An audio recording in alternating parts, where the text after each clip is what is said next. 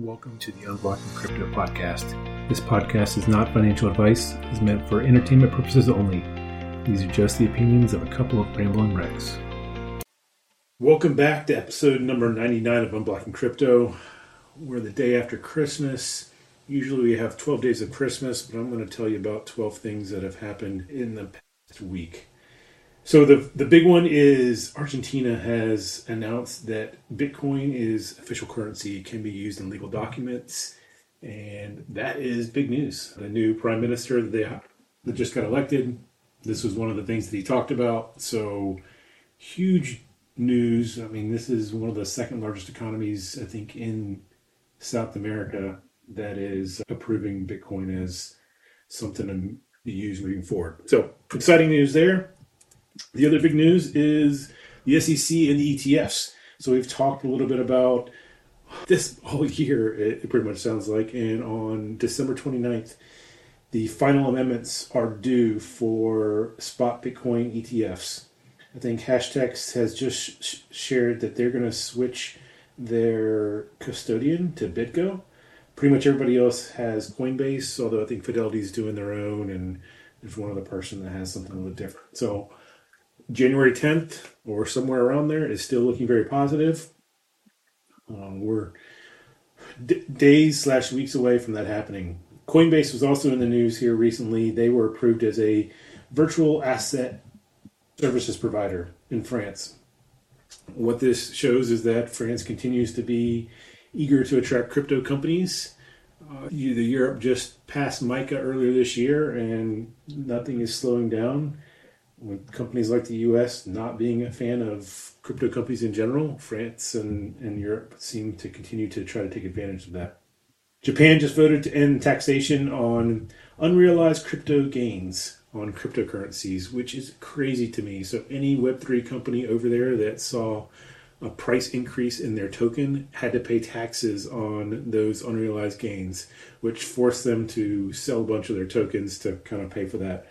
But they have changed their mind. This, I think, will allow Web3 companies to stay in Japan instead of leaving Japan and going to other places. So it should be kind of a boost for Japan's economy in general.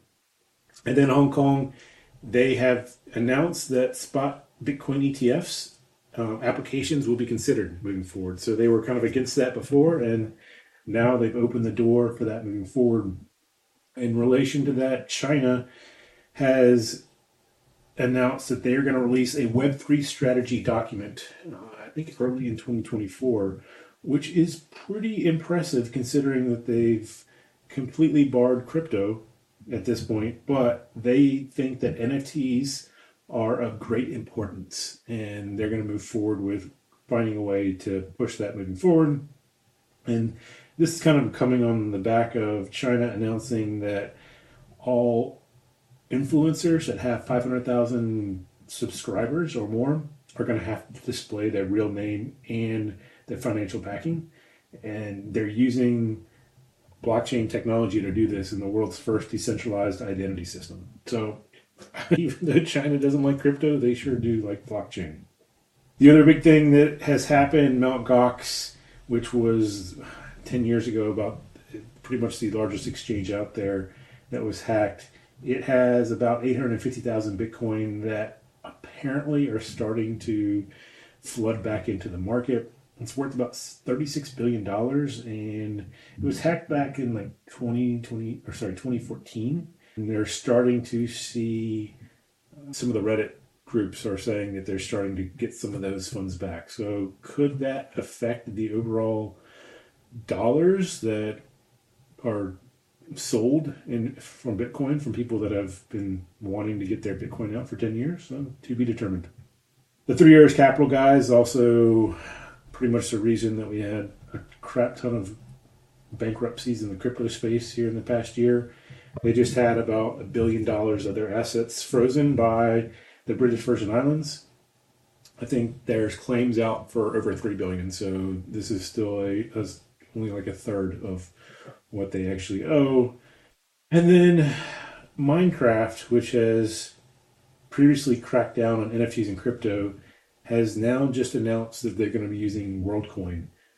what's interesting is they're not really using WorldCoin's token, but they're using WorldCoin's technology with the iOrb to utilize and confirm that the person playing is an actual person.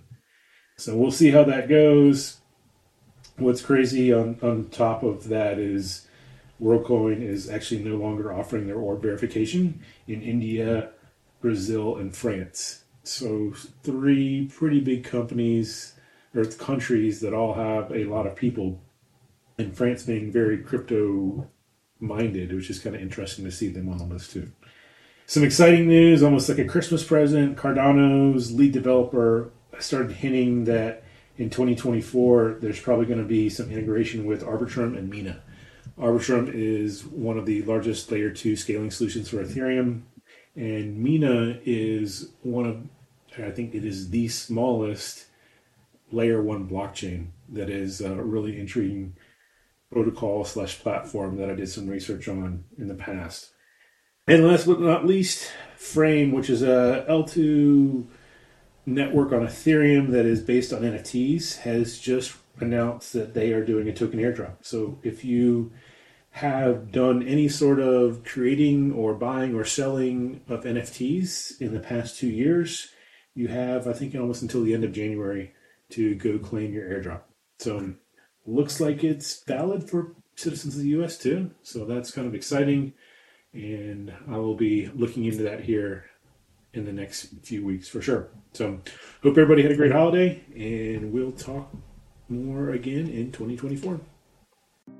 If all of these crypto conversations leave you with more questions and you're looking for answers, I've created a product that dives into most of those answers, including why crypto, how to set up a cold wallet, and some of the more advanced strategies for dealing with crypto. Check the link in the notes below and hope to see you there.